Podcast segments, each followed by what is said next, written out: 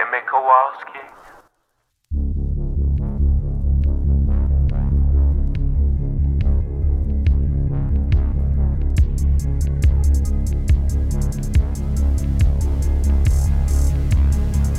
The sun is down, the streetlights are on, and you're listening to Largely the Truth with Brennan Storr.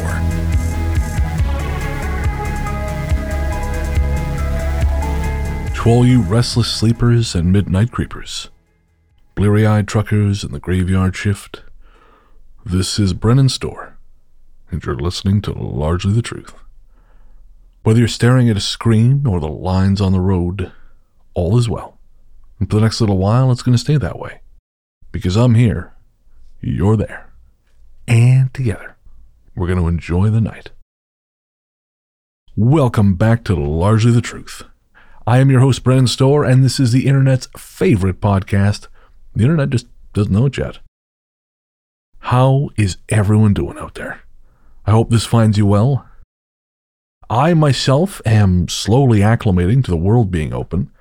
Uh, this isn't new exactly, but it's it's new to me. I've booked my first plane tickets since February 2020, and uh, I got to be honest, that's not something I was sure I'd ever do again. And I mean, of course, I'll be wearing a mask because COVID or no, there's no way I'm getting on a goddamn plane without one ever again. But, you know, even with that, knowing the world is out there is, oh man, it's reassuring. it is reassuring because my lifeblood is random encounters, meeting people that my day to day life just simply wouldn't connect me to, and then getting to know those people. And given that, man, tonight's show couldn't be any better timed. My guest is Kanel, a UK based battle rapper and horror podcast host who I was lucky enough to meet in the course of things, and we have one hell of a conversation. We go from his time as a drum and bass DJ to dancing to the Banana Boat song on acid in a Minnesota basement, to the filmography of director Albert Pyun, and how QAnon took all the fun out of conspiracy theories. This is a great one, and I really think you're going to enjoy it. Before we get started, don't forget to come find the show on the Repod app. The show has a dedicated room where you can come by and say hi. Just search for Largely the Truth. Again, that's the Repod app. Just search for Largely the Truth. Finally, if you want ad-free episodes, head on over to patreon.com slash largely the truth, where $2 a month gets you exactly that. Again, that's patreon.com slash largely the truth for an ad-free feed and bonus content when available. In fact, later this week, patrons will be getting an additional 10 to 15 minutes of conversation between Kanel and I. And that's in addition to the bonus conversations we've posted recently between myself, Steve Strett, and Andrew Piper, Chad from Moonrunner 83, Mark from Blue Pine Society, and a few others. I believe Darko Richards has bonus content as well. So great conversations with great people. And really, folks, that's what the show is all about. So I hope you come check it out. All right. With that out of the way, it's time to sit back, relax, and reach out to Kanel, battle rapper and host of Kanel's Sinister Cinema. My guest tonight is Kanel, a prolific UK based battle rapper whose 100 plus contests have garnered hundreds of thousands of views on YouTube. He is also a massive fan of the horror genre, a passion he shares with his audience on the YouTube show Kanel's Sinister Cinema, also known as the KSC podcast. Kanel, welcome to Largely the Truth, man. Yes, lad. Flipping thanks for having me on, man. Good to be here, man. Well, I met you and I thought this is a person I need to know more about. And then I, as I was mentioning off air, I watched your podcast and I thought, nope, this is this this this is a conversation I need to have. Good stuff, man. Good stuff, man. I've been checking into your stuff, man. I'm. It's fascinating to me. It's not like some of it's like not necessarily my area, but it's like I like hearing people talk about stuff that I don't understand. I I, I want to hear the people who are into that talk about it. Like, I live in a place called Chester in the UK. We're, we're like a, quite a historical city, like uh, the Romans invaded here. We got this big wall around us that was built by the Romans and all this. Like, like there was a lot of beef with Wales because we're right on the border, and I'm from just over the border. And like, yeah, flipping like like, like ghosts and all that kind of thing are, are, are kind of a part of our culture around here. Like, like every pub's got a haunted story. yes, that is very true. I know uh, Paul, my co-host on the, the on the my new co-host on that show. He's from uh, Sheffield, Oh yeah, yeah. He lives in Sheffield, and he's always got a like a yeah haunted pub story. With the battle rap stuff, like I said to you off air, man, I, I watched a couple of your videos, and they just gave me mega anxiety. The the idea of having a total stranger pointing out my flaws in front of a room full of people does not seem like a good time. But you must have brass balls. Uh, it it is, man. But at the same time, like there's there's a lot of love behind the scenes. You know, it's like flipping, like uh, like like we're saying these horrendous things to each other, but you know, straight afterwards we're gonna high five and then we're gonna get a drink together. Like, Okay, that's very cool. so it's it, it- it's worthwhile. We're kind of like putting ourselves out there in all these kinds of crazy ways, and people like interpret things about you like the most minor thing about you. People will turn it into like, oh, you like this one comment on Twitter once, so that means you're an actual Nazi and all this, and they'll present it in that way, and you've got to stand there and listen to it, knowing it's not true, and knowing they're presenting it in a way that's so good that people believe it. But then you get your go. Like I, I, I love it. It's like I love it because of that equal standing.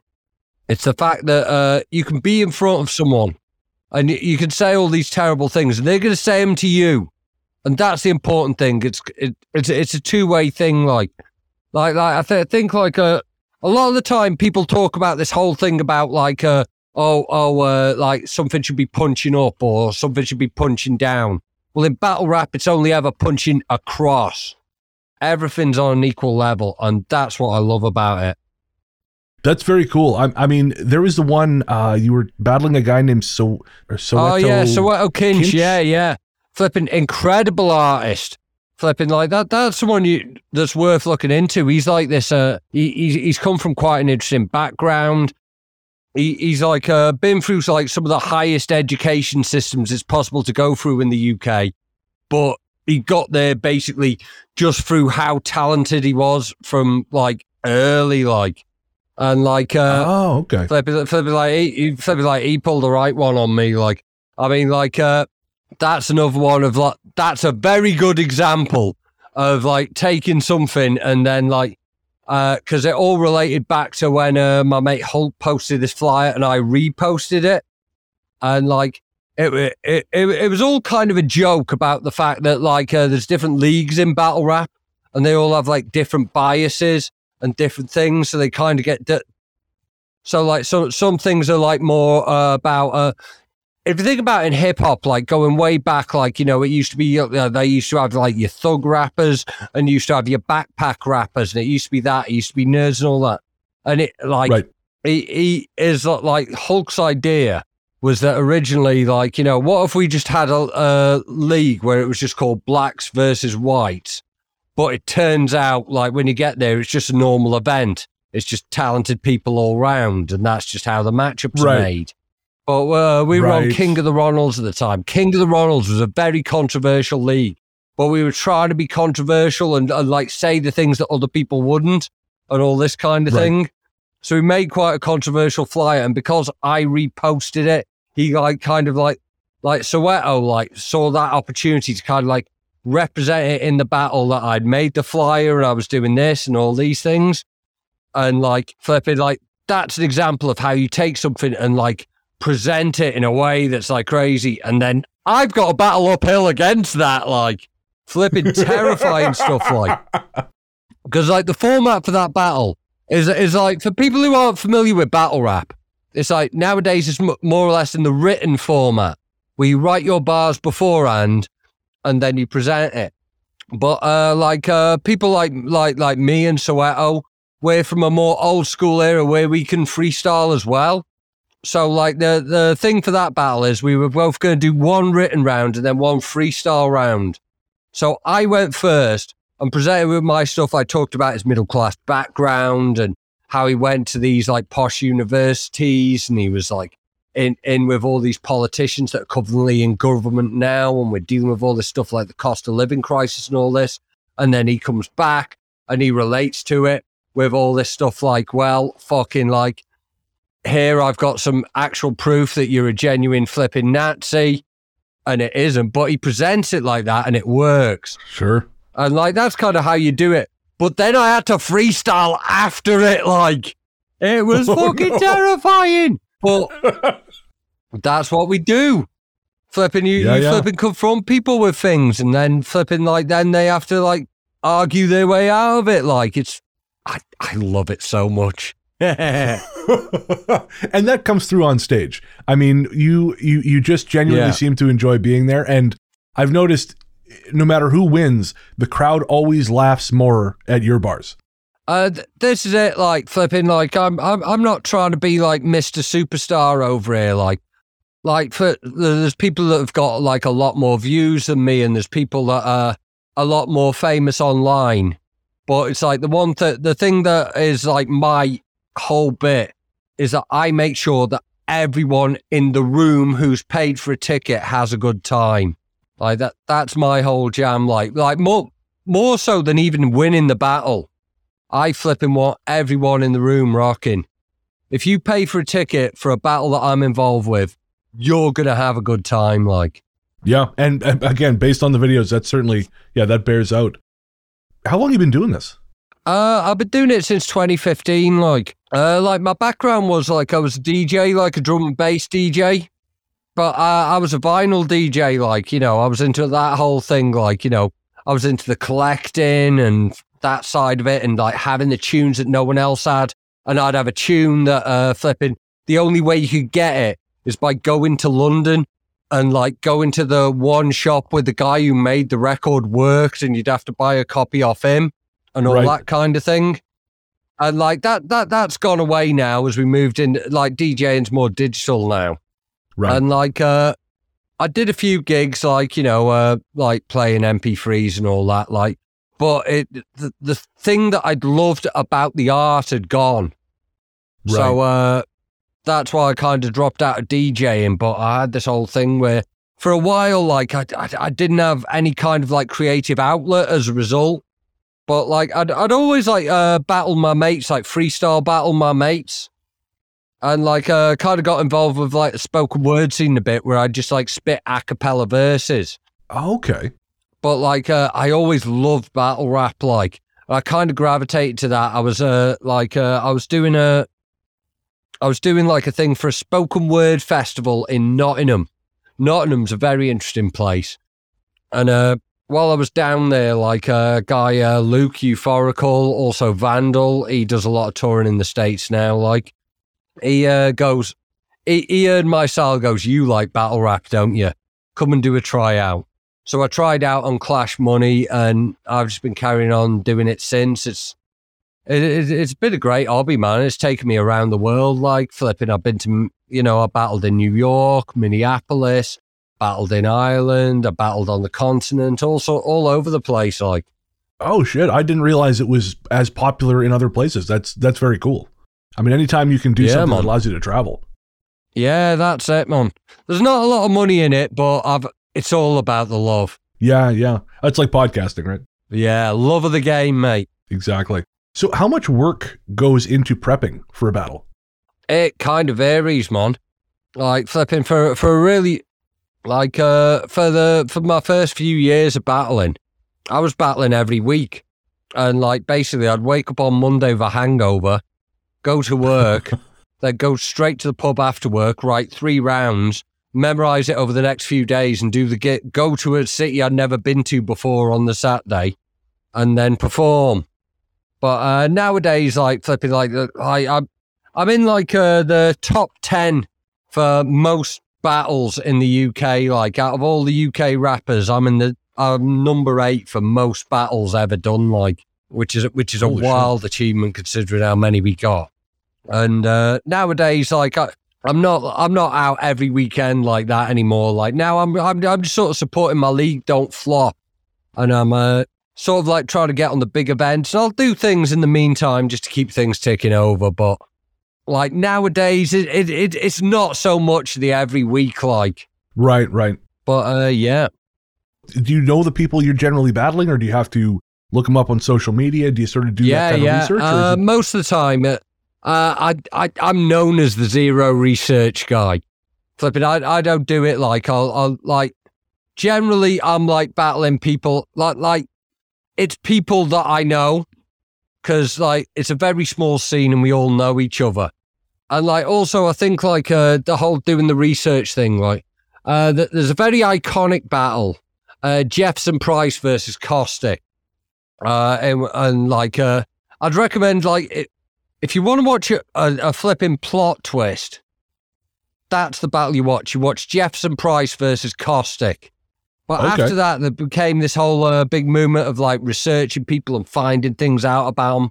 I don't do that. I'm going to talk about what you look like. I'm going to talk about what I think someone you look like is like and all that. Like, Right. and just do things that are kind of relatable to the audience. Because if you're going to start going into like real life stuff, then you've got to waste bars explaining things to the audience. And I don't want to do that. I just want to say funny things and get people vibing. Is there one particular battle you've done where you think, yeah, this this was my high point? I don't know. I don't really look at them in terms of like victories, like because my my most convincing victories have been guys who like haven't done that well. But I'd, I'd, I'd Oh, say the ones uh, that I enjoy watching back most is uh, uh, probably me versus Shuffle T, because that was uh, that was a great one. that was like a top contenders match for the title. That was one of my favourites. Uh, uh, there's a guy called Jinx in Scotland. I really enjoyed that because I like going and battling someone in their area. And like uh, it- Jinx is someone who isn't really known outside of Scotland, but like if you, if you if you go to Scotland, if you hang around Glasgow, if you hang around Edinburgh, they're like, yeah, we know who Jinx is. He's he's like their local guy. That's what I like doing. And also, uh, uh, wh- one of my favourite battles in my first year was versus a guy called Billy Shakes from Alberta. And uh, this took place in uh, Minneapolis on uh, the No Coast League. And this was literally in the basement of someone's house because I was arriving a day after, like a bunch of us were going over. It was like King of the Ronalds versus No Coast in Minneapolis. And like uh, most of the other lads battled the day before, but like uh, I arrived a day late. So I ended up battling literally in some guy's basement. And this guy, Billy, uh, Billy Shakes, he's uh, he, he's one of these guys who, like, in the third round, he'll go, "Oh, now I'm going to talk about the real stuff," and like just go on about like why you're a terrible person and all this kind of thing. And I was braced for that. So in my third round, I'd go, "Go, yeah, I'm a terrible person, and here's why." And, li- and, and like started being even more obnoxious to try and trump him. And then in his first round, he broke into the banana boat song and suddenly like party poppers started going off all over here and he passed me a, a thing of tequila. It turned out his last round was a musical number and everyone in the basement who by the way were also on acid including me all started dancing simultaneously and it broke into a musical number in the middle of a basement. Kanel versus billy shakes like that's the thing the unpredictability the spontaneity i could have never predicted that but that was like such an amazing moment and I'm just looking at Billy Shakes is from Edmonton. I've, I've got family over there. yeah man uh, where, where are you based is it Oh, uh, I'm on the west coast of Canada, so Vancouver Oh yeah, yeah. Oh, cool, cool, cool. I know, I know, I know. I know there's, there's some cool heads from Vancouver, flipping pigsty and cope and all that. Okay. Yeah, I know a few. I know, I know a few cool guys from flipping Vancouver. I'm actually surprised there's still any kind of scene over there. That place is gentrified so much. Well, flipping like uh, the place might be gentrified, but creativity never goes away. They're probably not living living in the in, in the exact same place they were, but creativity never goes away. No, I, I again, I, I find that really inspiring because I, I, I, the West Coast, especially like Van, Victoria, seems to really kind of root out. Again, it's gentrification, but also just people, you know, they, they get this sort of idea that Mhm. they're above certain things, and they start kind of making it Yeah. hard for those things to take place. So it's uh, it's nice to know it's still happening. Yeah. Still happening. Like the thing gentrification does, it doesn't kill the current generation, but it kills the next generation, like, doesn't it? People in like flipping coffee shops that have got their uh, neon signs in the background and that, they're not creating on there. when I was in my early 20s. So I grew up in a really small town in the mountains. But uh, when I started going out to the coast, you know, it was mostly for punk shows. And there was lots of great shows Yeah. in Vancouver. You know, there'd be all these like tiny little punk shows and metal shows, and And there was the venues for it, wasn't it? Like, that's it. And a lot of them have gone away. it's when the venues go, man. You'll always have the creativity, but when the venues go, man, that's when you lose a scene. We're going to pause here to take a quick break to pay the bills, but we'll be right back. So, moving away from from battle rap, let's talk about the podcast, Kanel Sinister Cinema, the the KSC podcast. When did you start doing that? The original incarnation of Kanel Sinister Cinema was basically me having a breakdown in flipping her.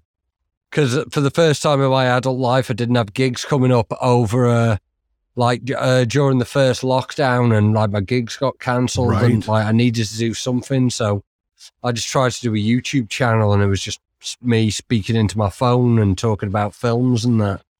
Kind of moved away for that, and gig started up again. But I like, I, I really enjoyed doing it, so I wanted to do something a bit proper now. So the KSC podcast is kind of like a, a it's kind of like a chat podcast. I do it in the Damn Daniel Studios. Uh, shout out the Damn Daniel podcast, and like a, a like a studio, get a guest in, and have a chat about cult films. Like it kind of skews towards horror because that's my taste, but I bring in other people to like sort of say things that I'm not gonna say because I I, I enjoy the conversation aspect of it. That's why like it's uh, a face to face in a room, like we both got a beer and all that kind of thing.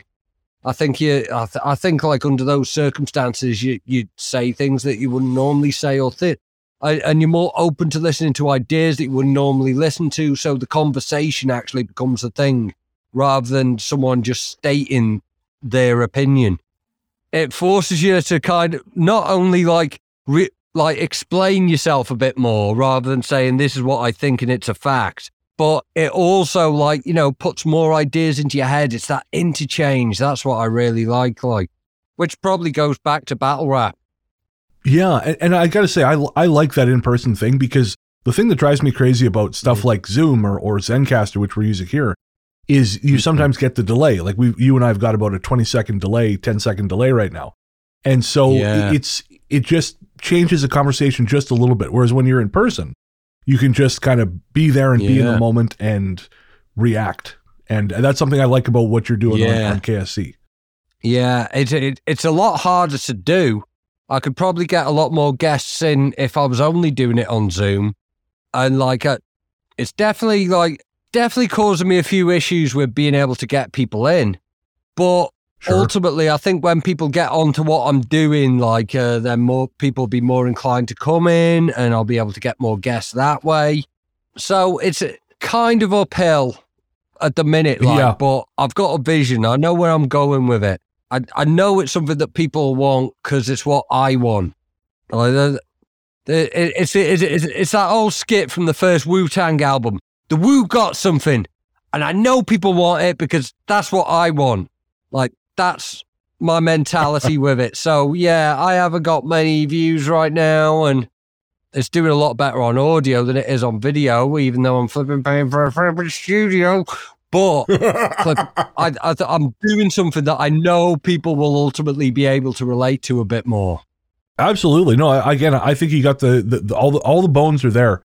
It's just as you say, dialing it in and finding an audience. As long as you got the passion, as long as you like doing it, then shit comes. And the conversations you have on there, you know, there's something I really appreciate about it is the fact that, uh, well, one, you really know your stuff. I mean, watching you talk to Dave Wayne, who is a film writer, and obviously he does the commentary tracks for stuff like 88 films.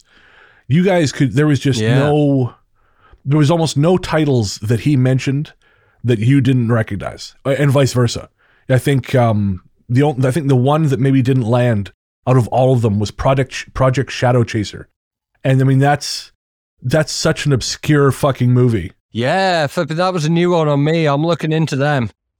Dave Wayne is like, he, he has an elite net level of B movie exploitation movie knowledge, like, like pro- possibly on the planet, like. You guys were talking about Jim Wynorski, who uh, you know most people know from Chopping Mall. Yeah. he's a for our listeners, he's a director, and I didn't realize he was still working. But you guys were well aware of the fact. No, he's been banging out these exploitation movies, you know, and I had no idea he was still working. this is it. Like uh, a lot of those people are from that background. They've they've got this talent. It's like pr- particularly like Wynorski, David DeCoteau, people like them. Flipping like they've got this talent to like knock out these like watchable films in like quite a short space of time. as the market's changed, they've had to do different things. So they've had to do like uh, the erotic thrillers, the soft porn parodies, all these kind of things, but they've still been working and they still got that creative juice in them. Like Wynorski's incredible. Like he must be coming up to hundred films at this point. Oh, I, I would think so. Yeah, I mean, he's there's at the rate he's cranking Yeah. them out. It's kind of a miracle that Yeah. these guys can keep making these things, right? Because I was thinking about that when listening to the show, and thinking about how you know Adam Green shot Hatchet Four in eleven days, and Josh Lobo shot Yeah. uh, I Saw the Devil or I Trapped the Devil in nine days. Wow, that, that that that's a hell of a film and all. Like the whole thing is like the full moon model of like having like the the one location thing in it.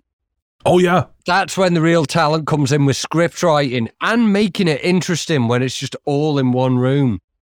I mean, you you could apply that for anything from Glengarry Glen Ross to like Evil Bong Four. it's, it's it's like being able to tell a story within a, a specific lockdown location and make it entertaining and make it look visually interesting and have it appeal to the people that you are trying to sell it to. in addition to the horror shit, I watch a lot of DTV action movies. You know, sort of the um, Oh yeah, James man. Nunn, Scott Adkins kind of stuff. And I've noticed a lot of that. You know, that's a lot of those are one single location. You know, sort of by uh, by just like budget requirements. And again, it's Yeah. you can always tell when it's about to happen. You think, okay, we're not leaving this building, but it's always interesting to see how they Yeah. make use of those buildings. Uh, one one of my favourite ones is uh, uh, Albert Pyun's uh, Mean Guns. Do you know that one? Yeah, yeah, yeah, yeah. With Christopher Lambert. Yeah, yeah, and flipping Ice-T and that, and an all rumba soundtrack set in a prison. Such a wild setup for a film, but they did it, and, and it's entertaining as flip. I mean, Albert Pyun has got to be the king of being able to do that, of of taking almost nothing and spinning it into something watchable. Yeah, there, And- there, there, there was a point like, uh, I mean, like if you look at Cyborg, flipping Cyborg was basically like Cannon Films had like lost the uh, license to Masters of the Universe when they were going to do Masters of the Universe two, and they were going to do uh, the Spider Man with James Cameron. They lost the licenses to them, but they'd already like made some props for them. So they just said to Albert Pyun, Pyun make any film you can with these props, and he made Cyborg, and then and then uh, Bloodsport blew up. So like Van Damme's big, so they go, okay, we need this to be bigger. So they said like, right, we need you to do some reshoots on this. And he goes, okay, I need seven days and this much money.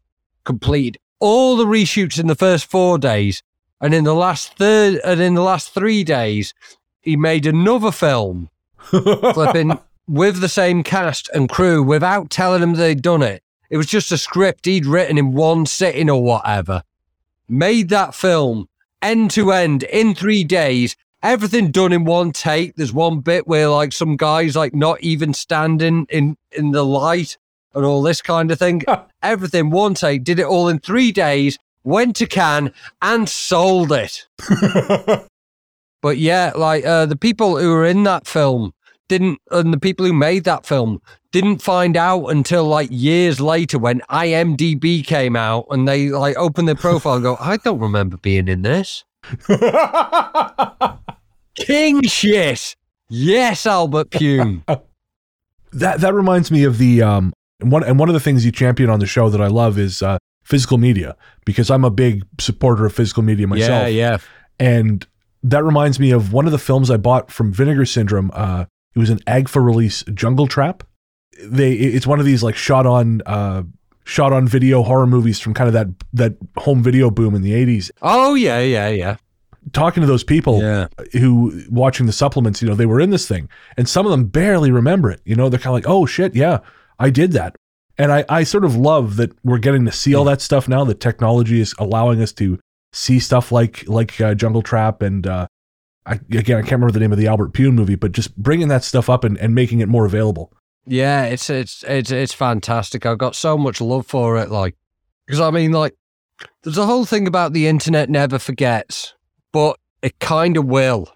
Oh, Like, yeah. Ultimately, there's going to come a point like if a film only exists in torrents, that torrent's probably 360p, and there's going to come a point when people are going to stop seeding it. Things will like, I think it was like Martin Scorsese said that there's like films after a certain year just don't really actually exist anymore because no one is looking after them. So knowing that there's Oh, people yeah. out there like Vinegar Syndrome, who are some of my all-time favorites, and people like that looking after these films and like making sure that and restoring them so that new audiences can see them is just incredible to me, and I will always support it. I'd encourage like flipping any of your listeners to get into physical media now because the thing to realize about it is that no one can take it away. That's like, it. I got into streaming for a long time. And like when I went back into physical media, it was I remember that there was a specific incident that led to me getting back into physical media. It was, I was watching Umberto Lenzi's Nightmare City on Prime, and I got halfway through it, and I stopped it, and I went to the pub, and uh, Oh no. I went to pick it up the next day, and it had been taken offline. Oh. That's it, man. So we're gonna like, like anything that's online can be taken offline, but no one can take away your hard copy of it. That's it.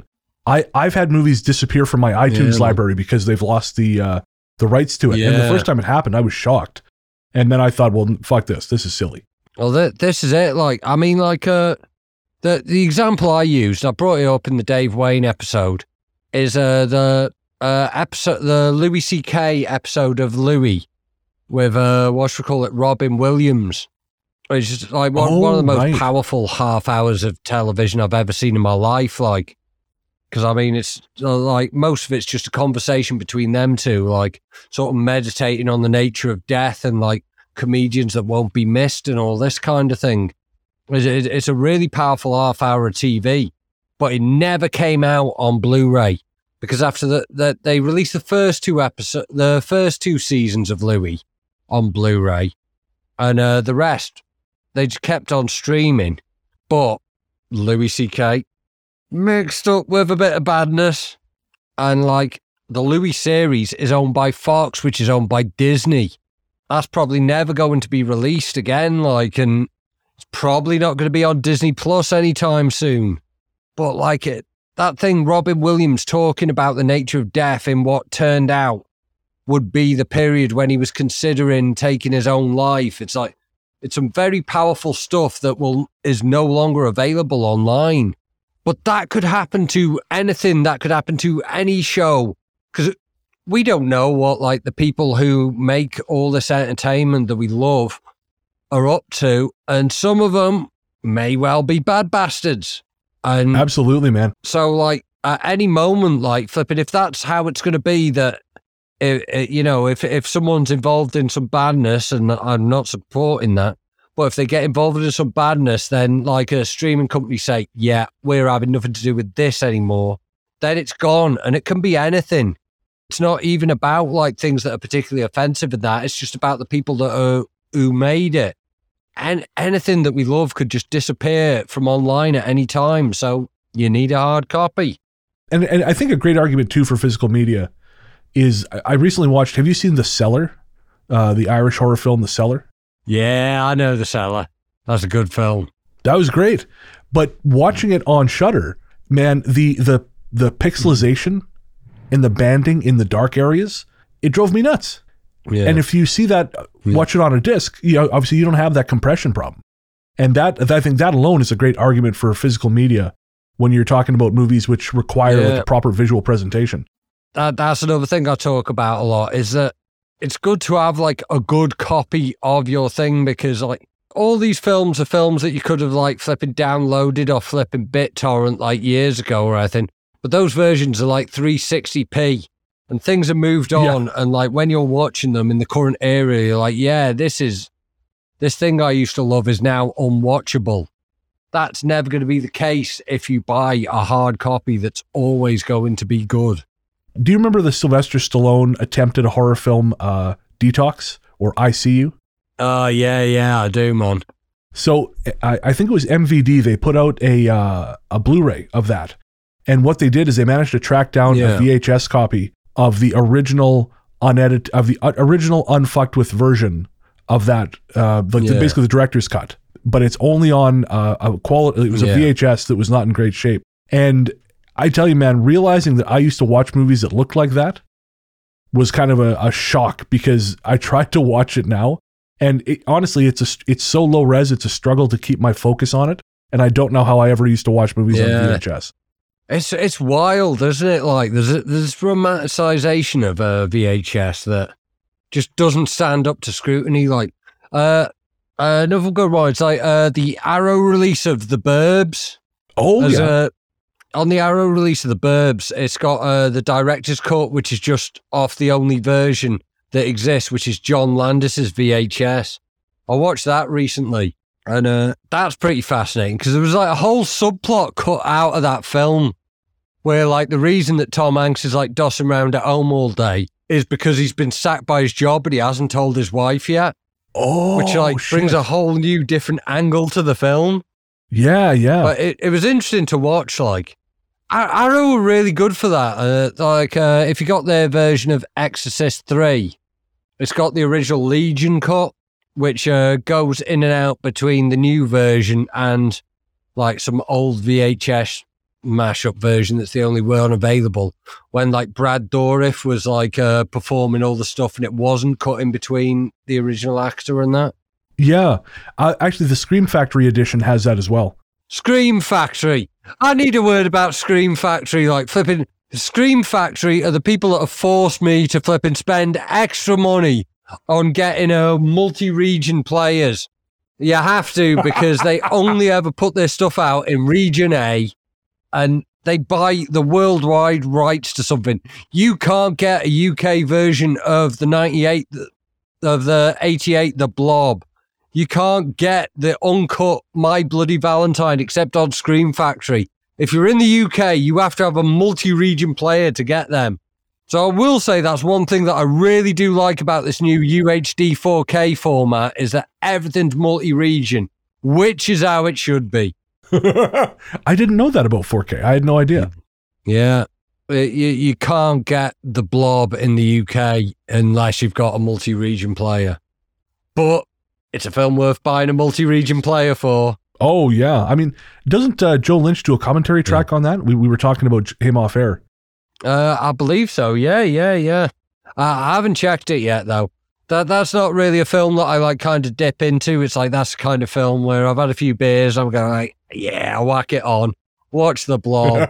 Absolute underrated banger. Oh shit, yeah, absolutely. Flippin- That that's a hell of a movie. What was it? Like Chuck Russell. His first three movies were Nightmare on Elm Street 3, 1988 The Blob, and then The Mask. That's a big three. That's a big three movie run by anyone's standards. And he managed to make, I think, the last good Schwarzenegger movie, which was Eraser, in '96. So really, that's four movies. Eraser rocks. Yeah, man. Yeah, man.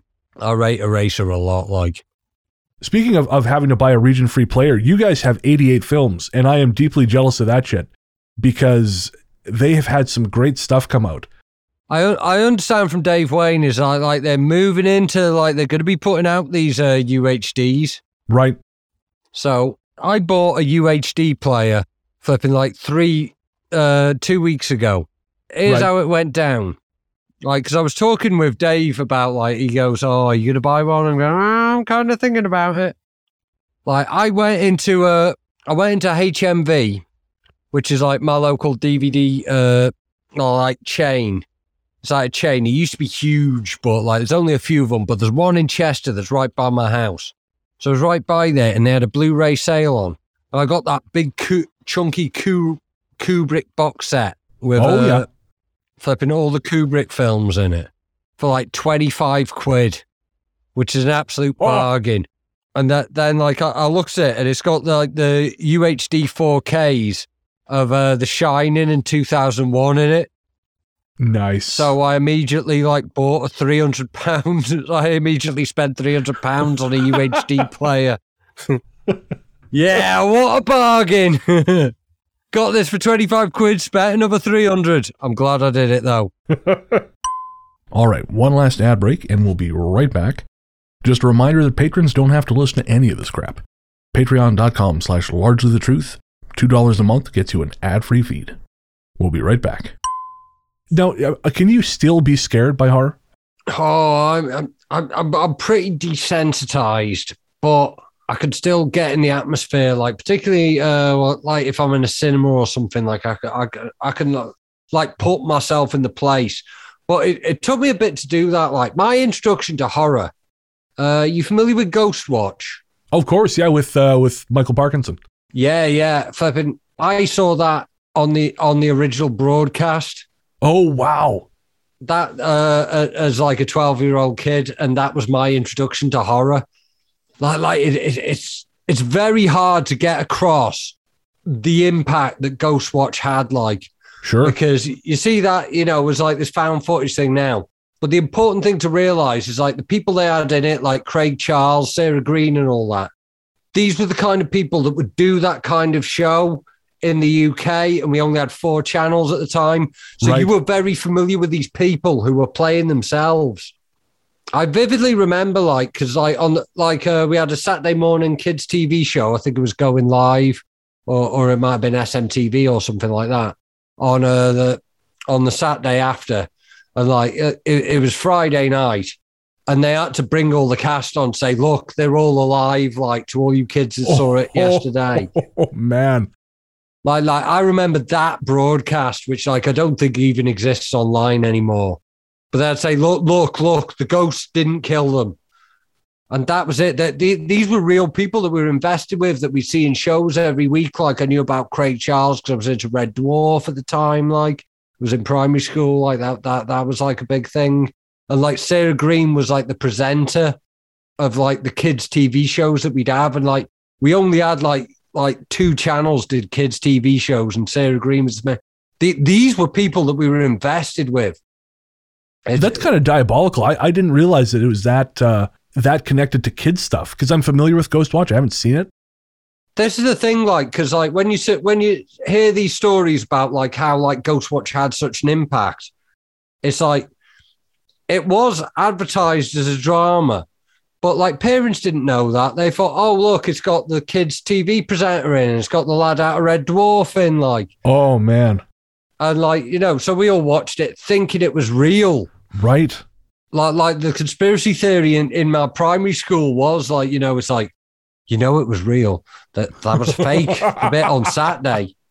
See, this this is why everyone's into conspiracy theories now, man. Stuff like this. This and Blair Witch Project. It just broke everyone's brain. Exactly that one. I, I, I kind of keep my ear to the ground with uh, conspiracy theories, like not because I believe them, but just because they're fun. Like I will say, flipping QAnon took most of the fun out of it. Yes. Flipping like it used to be stuff about aliens and the Dulce shooting and all this kind of thing, and flipping now it's flipping Hillary Clinton might eat babies for all I know, but like you know, I don't think it's likely. yeah. But that QAnon main flipping conspiracy theories political and it took all the fun out of it. It really did, man. I used to love reading yeah. about black helicopters and all the theories yeah. around Denver airport and things like this. You yeah. know, I, I, was there a few years ago and I was walking around looking at the at the art and but yeah, mm-hmm. now it's just it's crazy pants. You know, it's it's it's dangerous. It's actually da- dangerous. David Icke used to be someone we could laugh at. yes. Now I actually know people who believe that everything he says is real. So my experience with David Icke, you'll you'll you, since you you know people who believe him, you will feel my pain. My first girlfriend, yeah. her and her parents believed David Icke 100%. Mm-hmm. I was young, I wasn't getting laid. Kanel, I, I, I would just kind of, I, I went for it because it was there. But hey, bro, bro, bro, bro, I support it, man. I support it. Do your thing. Do your thing. We go through these things to get to where we're supposed to be. That's it. But her parents, they were they were uh, placer miners, so they had a, cl- a mining claim up in northern BC. Yeah. And so she they had been told by a psychic that there was a an earthquake coming, a massive worldwide earthquake, and that one of the only places that would be saved in North America was their mining claim. What luck. Oh, hell yeah. and uh, so they the the girl she had she was actually going to England. She was going to go live with family. And mm. I said, but her apartment there was like a two week period where her she had to give up her apartment but she, then she was leaving, and I said, "Oh, you come stay with me," because I was 20 and stupid. And uh, so she did. But her parents convinced her no, you can't go to England because this calamity is coming and you will be cut off from communication with us for years. So she didn't go to England. Instead, she just Hmm. stayed living with me with no job. And uh, eventually, she convinced, not because I believed her, but she was so afraid of me dying in this great earthquake that Hmm. I went up to this mining claim with them. And for two weeks, I lived in literally the middle of nowhere. Like, imagine you're 80 kilometers from the nearest phone. Yeah. You're 40 from the nearest neighbor who is an elderly neo Nazi who literally flies the Nazi flag. There's just trees and wolverines. And there's no electricity. So every night after we're finished mining, you know, kind of running the sluice box and panning and all that shit, you go to the cabin, they make dinner, and they sit around reading David Icke books. It's literally like joining a cult for two weeks, man. It was a nightmare because they're just, oh yeah, he, he says this. That is and- pretty much a cult, but I'm not going to lie. This story is fire. you know, you go to bed. We were living in a trailer, like a little tiny fifth wheel camper, uh, her and I. Yeah. And at night, you'd hear the porcupines underneath this thing eating all the hoses because they they like the rubber. And porcupines, I don't know if you ever heard them. They sound like old drunks.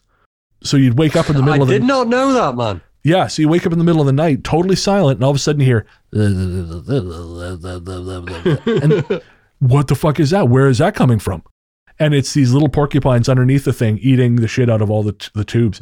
I put up with it for two weeks, and I said, I am done. I don't care if the earthquake comes. I am quite happy to uh, drown if this is the alternative. Jeez. Have, uh, have you seen the Pizzagate massacre? I haven't. No.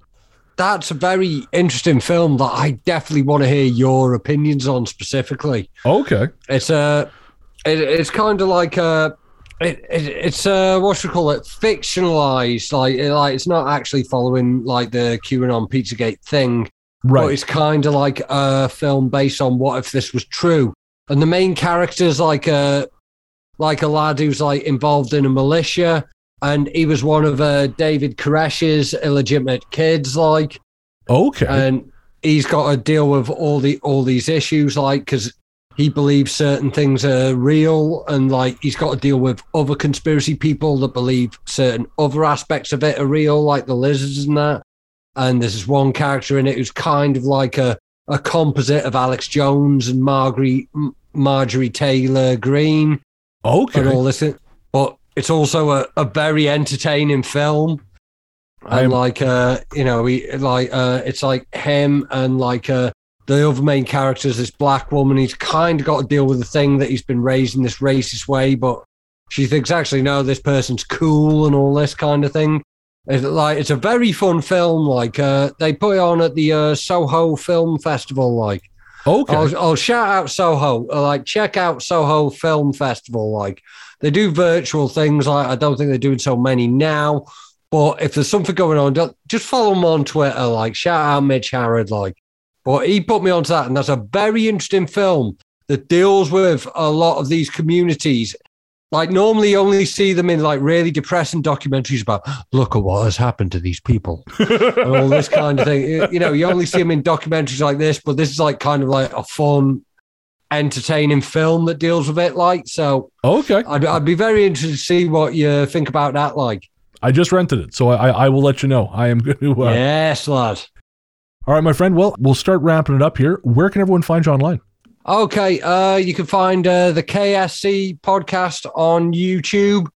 I'd really appreciate you subscribing there because, like, the audio channels are doing quite well. It's Kanel Sinister Cinema on Spotify, Apple Podcasts, all them ones. But I'd really appreciate a bit of a bump on the YouTube if anyone does that. So yeah, head over to that if you want to check my battles. The name is Kinell, K I N E L L. There's plenty online for you, and uh, we just released the pay per view of the new uh, Don't Flop April Fools event that had some amazing battles in, including one I got my ass kicked in. So uh, yeah, check them out. Uh, if you want to check me on the Twitter, it's at Sinister underscore cinema for the podcast and at C O L A K for my Nice. personal Twitter.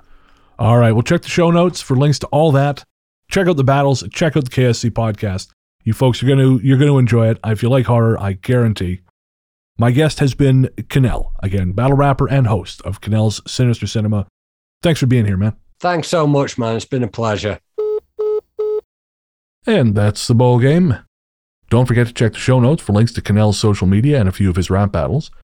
I've also linked another battle he mentioned, Jefferson Price versus Caustic, that, uh, well, I'll put it this way. If you've ever wanted to see a man murdered with words, boy, do I have the video for you. And again, that's in the show notes along with all of Kanel's other stuff. Big thanks to Kanel for taking the time to hang out. Thanks too to Peter Kursov of Pizzanta Music for my fabulous theme song.